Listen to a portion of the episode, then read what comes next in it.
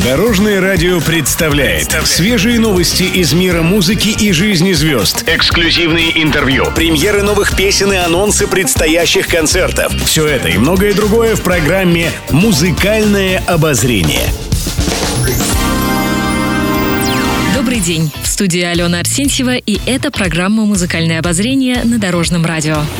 Музыкальные новости. Артист Александр Домогаров споет песни Владимира Высоцкого. Выступление пройдет в рамках литературно-музыкального спектакля. Он приурочен к 85-летию Барда. В сопровождении военного оркестра Домогаров исполнит как известные, так и мало знакомые композиции. Артист заявил о желании таким образом подарить людям улыбку и дать возможность вспомнить творчество великого музыканта и поэта. На мероприятии также выступит сын Владимира Высоцкого Никита. Он признался, что хочет, чтобы отец жил не только в этот момент, но и в следующих поколениях. По его мнению, Высоцкий будет востребован, пока существует русская культура, русский язык.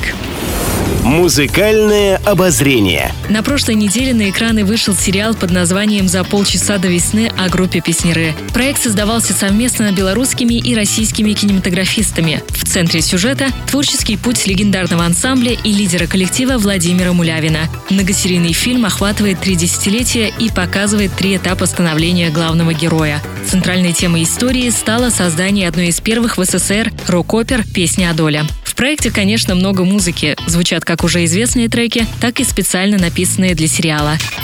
Еще больше интересных музыкальных новостей завтра в это же время на Дорожном радио. С вами была Алена Арсентьева. До новых встреч в эфире.